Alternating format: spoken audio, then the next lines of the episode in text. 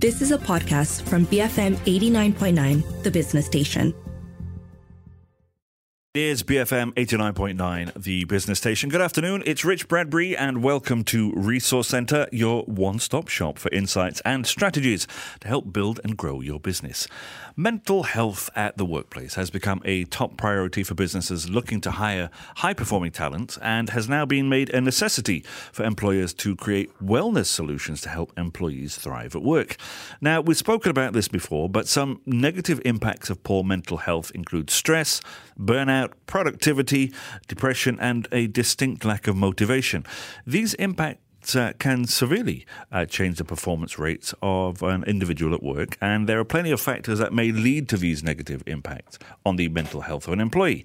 Now, today on the show, I'm joined in the studio with Hetal Doshi, uh, organizational psychologist and CEO at OPsych. She's going to help us bring down some of those factors, the role of HR in providing support mechanisms for an employee facing mental health issues, and how an employee can navigate through a difficult situation at work in dealing with mental health problems. If you want to get in touch with us, get us on our U Mobile WhatsApp number 018 789 or you can get us on X. We are at BFM Radio. Hetal, it's an absolute pleasure to have you back here in the studio once again. How are you? I'm really good. Thank you so much. That's a good question to start with these days, isn't it? Exactly. how are you and how are you doing? How is your mental health? Um, you know, I think that's how we tend to answer the question. I'm good. But uh, are you really? You know, uh, Exactly. Yeah. And and maybe a bit more specific than than that. I I, I feel very energized actually. Mm. Yeah. So thank you for probing a little bit deeper. How are you? I'm I'm I'm better than I was. Uh, which is what? um, I was I was a little bit down before. I think mm. you know, mm.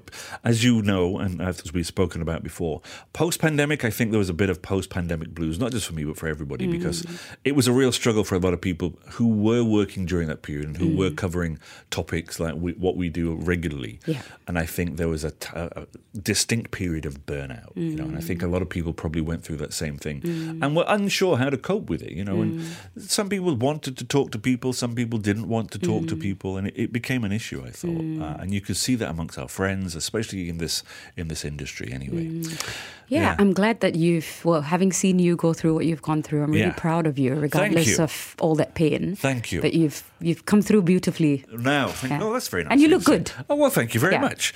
Um, I'll, I'll, buy you a coffee afterwards for that. Yes, please. Now, anyway, um, as we've said before, and as we've just discussed, mental health uh, issues are, are common, uh, uh, a common problem that happens at the workplace, and there are a lot of factors that can cause this to happen. Mm. Um, just to kind of kickstart the conversation today, what are some of the, the possible factors that may lead employees uh, facing mental health problems at work? I mean, we've mentioned stress, burnout, productivity, but to get there, mm. what is it, in, in your opinion, that are some of the, the leading causes, I guess? Mm. Well, I mean, just to start off with, when we talk about mental health, I hope that we never talk about it in a way that is just about illness and yeah. pain and all of that, because it is a, it is a spectrum. Mm. On one hand, you talk about mental illness, but on the other hand, it's about well being. Yeah. And majority of us do not realize it that we can have both happening to us concurrently. So, for example, somebody who's got cancer but can still run a marathon better than myself or you over here. Uh, most of us are able to do both or experience both at the same time. This duality within all of us. Uh, when we talk about um, the the causes of mental illness or mental pain, mental suffering, or in essence that you feel that you're suffering, forget about the word mental health for a second. That pain typically comes from something called the biopsychosocial model, and I don't want to get too technical about it um, bio meaning biologically. It could be your hormones or it could be certain parts of your nervous system that mm. is not working in your favor. Uh, psychologically, the thoughts that you have are not working in your favor. Socially, you feel like the environment around you is not working in your favor. Uh, there are two more things that are, are not included in the model that I think is very, very critical. Um, we have biopsychosocial, but all of us you know, as psychologists typically, right, we say that it's all in your mind, but I don't know how true that is. Mm. I think it's all in your environment as well. So I think when you are in the right environment, things happen in your favor, just like a plant that grows beautifully as well. Um, people also don't talk about another thing called spiritually. Um, spiritually, we all live in a world, and the one thing that is guaranteed for all of us is that we will die. And to be able to reconcile this in this one life where we're trying to win, but eventually we're all going to die, how do you connect and, and be able to find meaning in it? So I feel that the main reason that anybody, not I feel, the main reason why anybody is suffering mentally or even physically is because there's a disconnect in many different parts of their potential experiences biologically, psychologically, physically, socially, environmentally, and also most importantly, spiritually. Mm. Yeah. That's interesting. Mm. I, I, don't think I've heard you, in our conversations at least, speak about the, the, spiritual side of things quite so much. Yeah, I actually took time out and went to the mountains in India to find uh, an elevated version of myself because performing at this level might have been very good for myself, my organization, my team, my family, but I need to elevate myself. Mm. And it is not suffering, actually. It is a way to get to another level where the things that used to affect you in patterns now no longer affect you because you're looking at things very differently. Mm. And I don't think any of us have, you know, tended, we say we want a mental health break. Or hopefully the future is I need a spiritually connecting break mm. so that we really, really get a chance to be in love with ourselves mm. all over again. I think I just need to switch off my phone sometimes. I think that's one of the issues that I often find is is something that brings my mental uh, health to a different place. You know, mm. because there was times where, and you will know this for mm. sure. There was no such thing as working hours, was there? Mm. And, and, even now, I think that's mm. that's still a bit of an issue. We, we're kind of in that uh, limbo mm. where people are, are, unaware that there are there should be boundaries mm. and work and even sometimes professional stuff comes in an mm hour where you mm should be in that space where you're taking time for yourself. Mm-hmm. mm-hmm. Would yeah. you agree with that? Yeah, I think there's a time and place for everything, and animals know it better. They know when to wake up, they know yes. when to eat, they know when yeah. to, you know, they, and they poop very quickly as well after yeah. they're done eating. But we don't seem to understand that. Uh, we, we, we say work life boundary, work life conflict. Well, actually, it's not. It's how are you going to utilize your time and, and make mm. it work in your favor mm. and follow that pattern that is favorable for you so that it's sustainable. Mm. And most of us don't have a pattern for time. Yeah. Uh, it's it's not really a cut off because all of us have our own different timings. Exactly. Yeah. Yeah. Okay. Mm. Why do you think then? Uh, just before we take a break, it's important for, for leaders and particularly mm. managers to be aware of um, health issues, mental health issues amongst their employees. And what role do you think that they play to encourage these open conversations about mental health at work? I mean, we've spoken about this at length before, how now it, it's something that we can talk about relatively openly. Mm. I really hope that, you know, whoever is listening to this and, and hopefully the nation and beyond, which is why we really like partnering with, with media parties, is I hope we stop using the word mental health issues because what does that even mean, right? right? right. And I do think that the narrative should be um, what is the circumstance and situation that you're really in? Mm. Because that is then very relatable. That is then something that you don't need a psychologist for. Like, what is the situation that you're in? So, for example, the other day we met a CEO and he was just saying, you know, um, yeah, I would love to do, you know, training program and all of that stuff. Uh, that mm. we were going to go on a retreat somewhere and get his team together. And he said, all of that is great, but I just need to sleep. I, I need to sleep. Uh, but people would call it burnout. They would call it fatigue. Oh, he's having nervousness in him.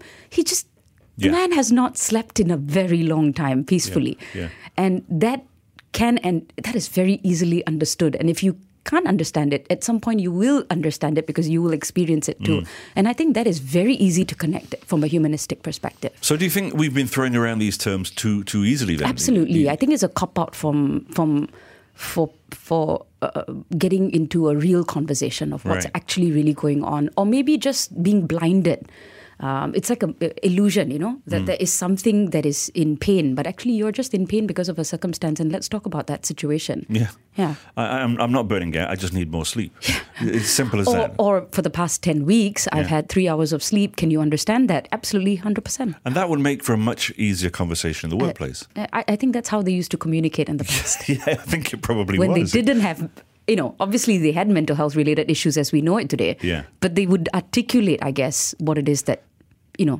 potentially that they were going through. Not necessarily hiding behind terms that seem to be of the moment. Lucid, like, yeah. you know, we don't know what that means actually. Even yeah. as a psychologist, I don't know what it means. Right. Yeah. Okay, let's take a short break. Uh, folks, you are tuned in, of course, to Resource Centre here on BFM 89.9. My name is Rich Bradbury. I'm here with Hetal Doshi. We'll be right back after these messages here on BFM 89.9, the business station.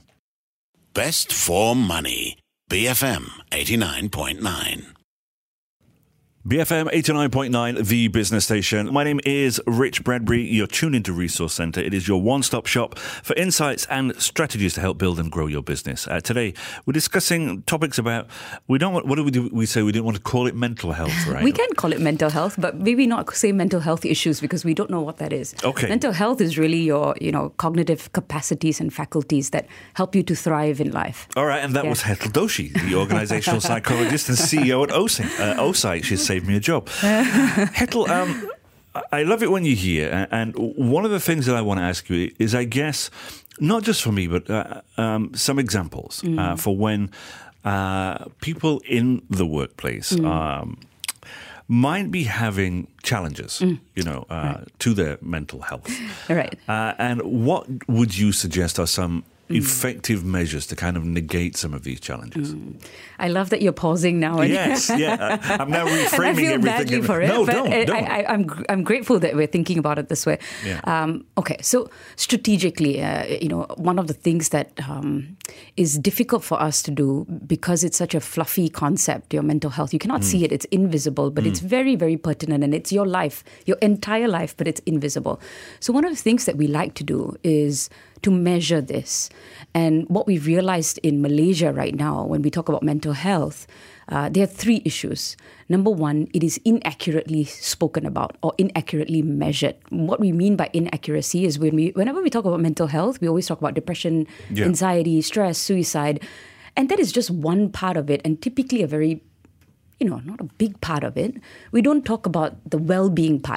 So, the inaccurate measurement in Malaysia and the inaccurate reporting that mental health is always the negative, I feel is something that needs to change. And so, then we've come up with the right way of doing it, which is all about how well are you and let's move forward in that direction. Because that's what you want.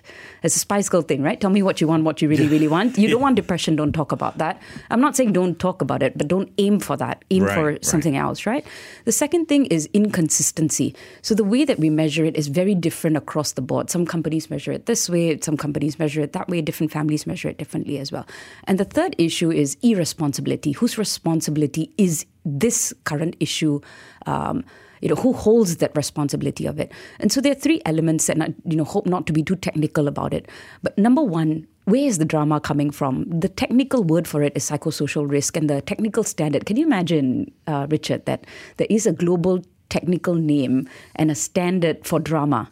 And that's called psychosocial risk which is what is this drama psychosocially that is impacting you and putting you at risk?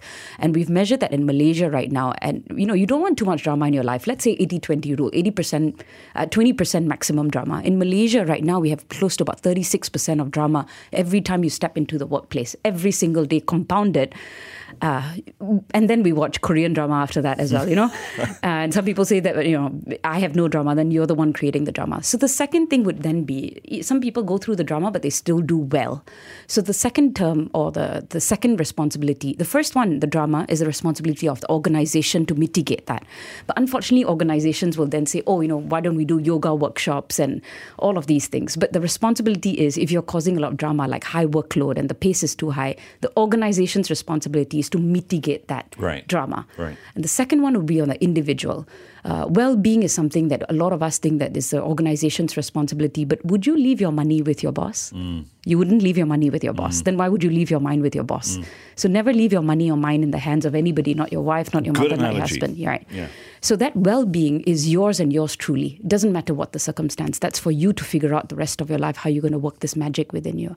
And thirdly is called between me and the organization. If things are not right and not well, do I feel safe enough to be brave and have these conversations to elevate things to the next level? Hmm. Because chances are I'm not the only one going through it, hmm. and it's beneficial ultimately for the performance of the organization.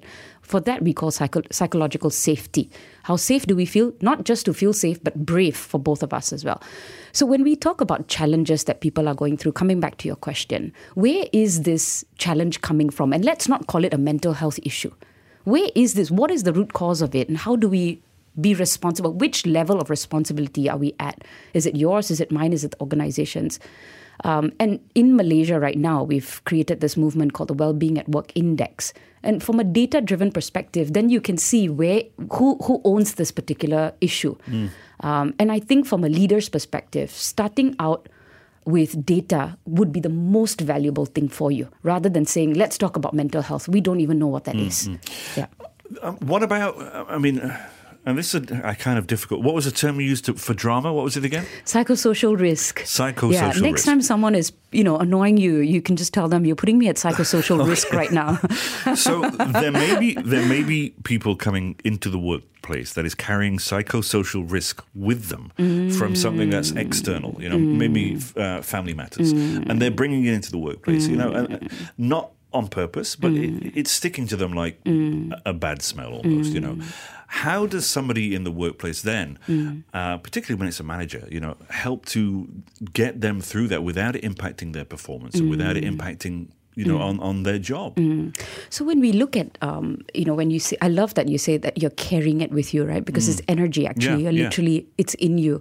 So there are three things that we look at. The three P's. One is if it is pervasive, right? If it is coloring all parts of your life. If it is persistent, and if it's personalized, you're like saying that this is something that is happening to me, whether I'm at home or whether I'm at work. Then we consider that not psychosocial risk, it's your well being that's mm, impacted. Mm. You are impacted right now. You are at a disconnect in your life, and you are not able to figure out how you can reconnect both at home, at work, and in your mm, life.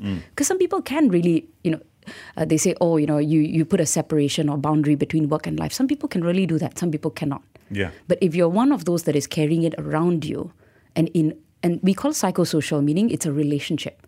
It's a relationship that you're not able to work out, and it's affecting all areas of your life. And that relationship really is with yourself. I, I think th- there's also that uh, the danger that. Um, Depending on what industry you're in as well, i- is the ability to kind of leave this at home because there are jobs out there and Yeah. that are f- where you can switch off your brain, you know, uh, wh- wh- depending on what you're doing. But there are also uh, things where you have to be emotive in your work, and, and that will be impacted surely. right? Yeah, yeah. I suppose it's the nature of your job as well, right? Yeah. Like you know, it's very, very time sensitive, and um, you know, one of the things that really breaks us up, and this, you know, it really prevents us from re- really connecting with ourselves, is when you have very little levels of control, mm. and and like working in a radio station like yourselves, and I see all of you working so diligently and. You know, everything is by the second, you know, like mm. before we get into like three seconds just when you say three seconds, my heart rate is already moving like incredibly, right? So when you feel that there's diminished sense of control, you will feel less disconnected with yourself because all of the variables are outside of you. Then now my question would be, or my my my reframe would be, who are the people that do it well in the radio industry? Who are the ones that are role models and success stories, and how did they go about having a life that is really still very precious to them, meaningful and healthy, and then potentially move in that direction? Because eighty percent of all of us, regardless of which industry, may not be living our lives in the best way. So, who would be the role models then that are doing it beautifully? Um, and and get their advice, get their opinions, and do it. Yeah. You know, and really, really do what it is that they're saying. Yeah. And majority of the time, they are very spiritual. They have very deep spiritual practices around them. Yeah. Interesting. Okay. Uh, now, before we take a break, um, I guess uh, employee privacy and and, uh, and mental health is something that is a topic that often comes up as well, and we've spoken about it in the past. Uh, how it's not something that many people feel comfortable discussing with with HR or with their boss or, or, or whomever. Uh, but now it's become a little more open. You know, you can go to HR, you can say, "I'm, I'm experiencing issues. Who can I go and talk with?" But how do we find that um, or, or respect that boundary? Yeah, the word boundary as well, right? Um, how do we respect that particular boundary? Um, I, I, I don't have like a blanket version of this, but I think the more open you are in conversation, the more open you are to performing.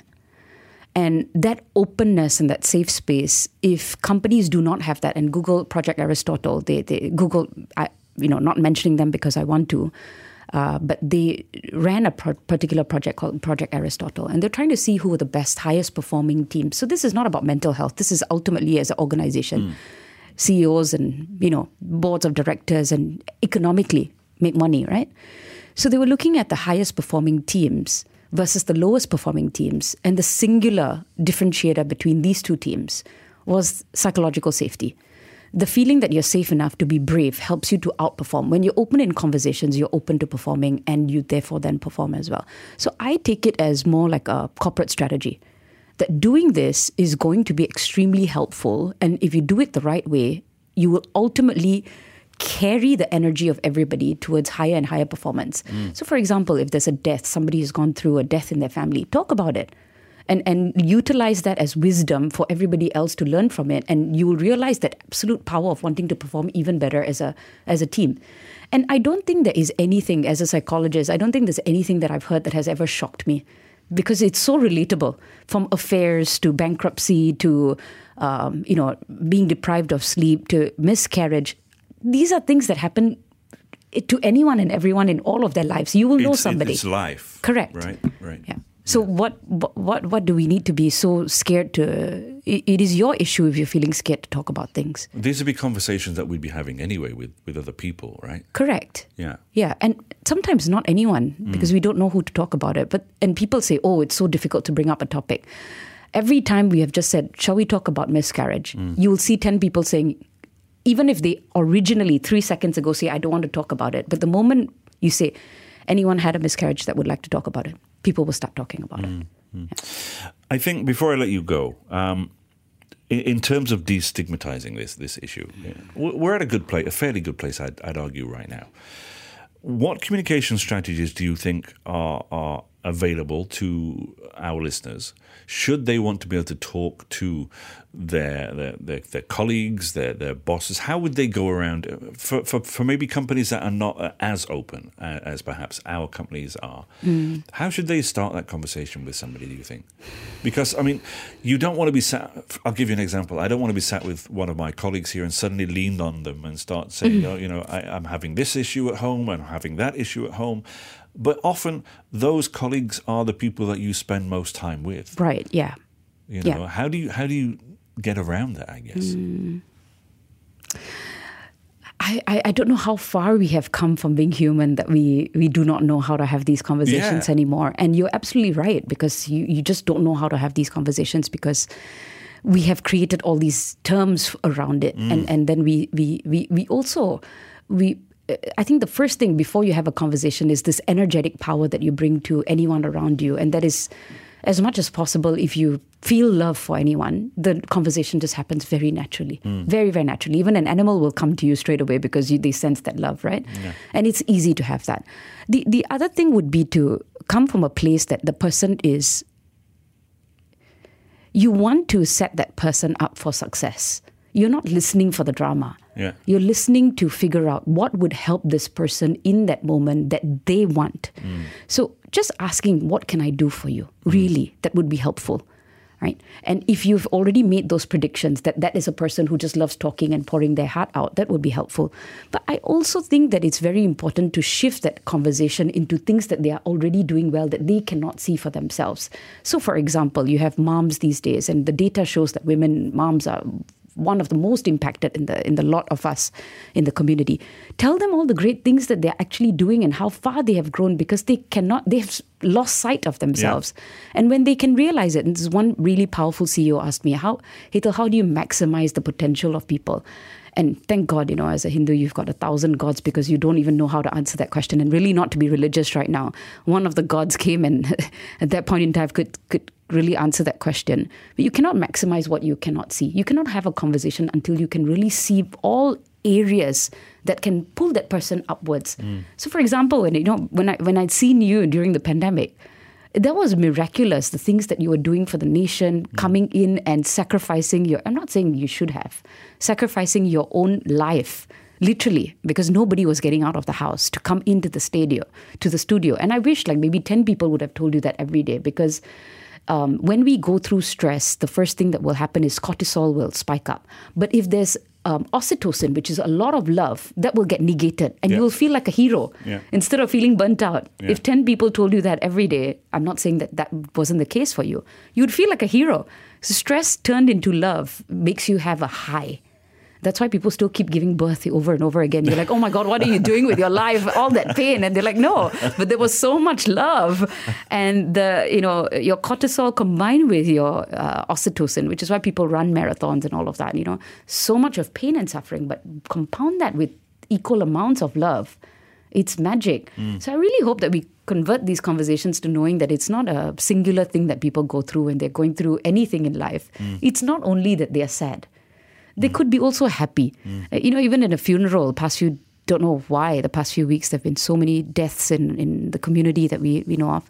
But you can see people laughing even at a funeral. It's yeah. not all sad. Yeah, yeah. yeah. Hetal, as, a, as, as ever, absolute pleasure speaking with you today. Likewise, thank you so much for having me. All right, folks, I have been speaking with Hetal Doshi, organizational psychologist and CEO at OPsych. Uh, of course, you've been listening to Resource Center. It is your one stop shop for insights and strategies to help build and grow your business. If you missed any part of this conversation, you can catch the podcast on our website at bfm.my or download the BFM app. You can also find our shows on Spotify, Apple Podcasts, and other podcast players. I'm Rich Bradbury here on BFM 89.9, the business station. You have been listening to a podcast from BFM 89.9, the business station. For more stories of the same kind, download the BFM app.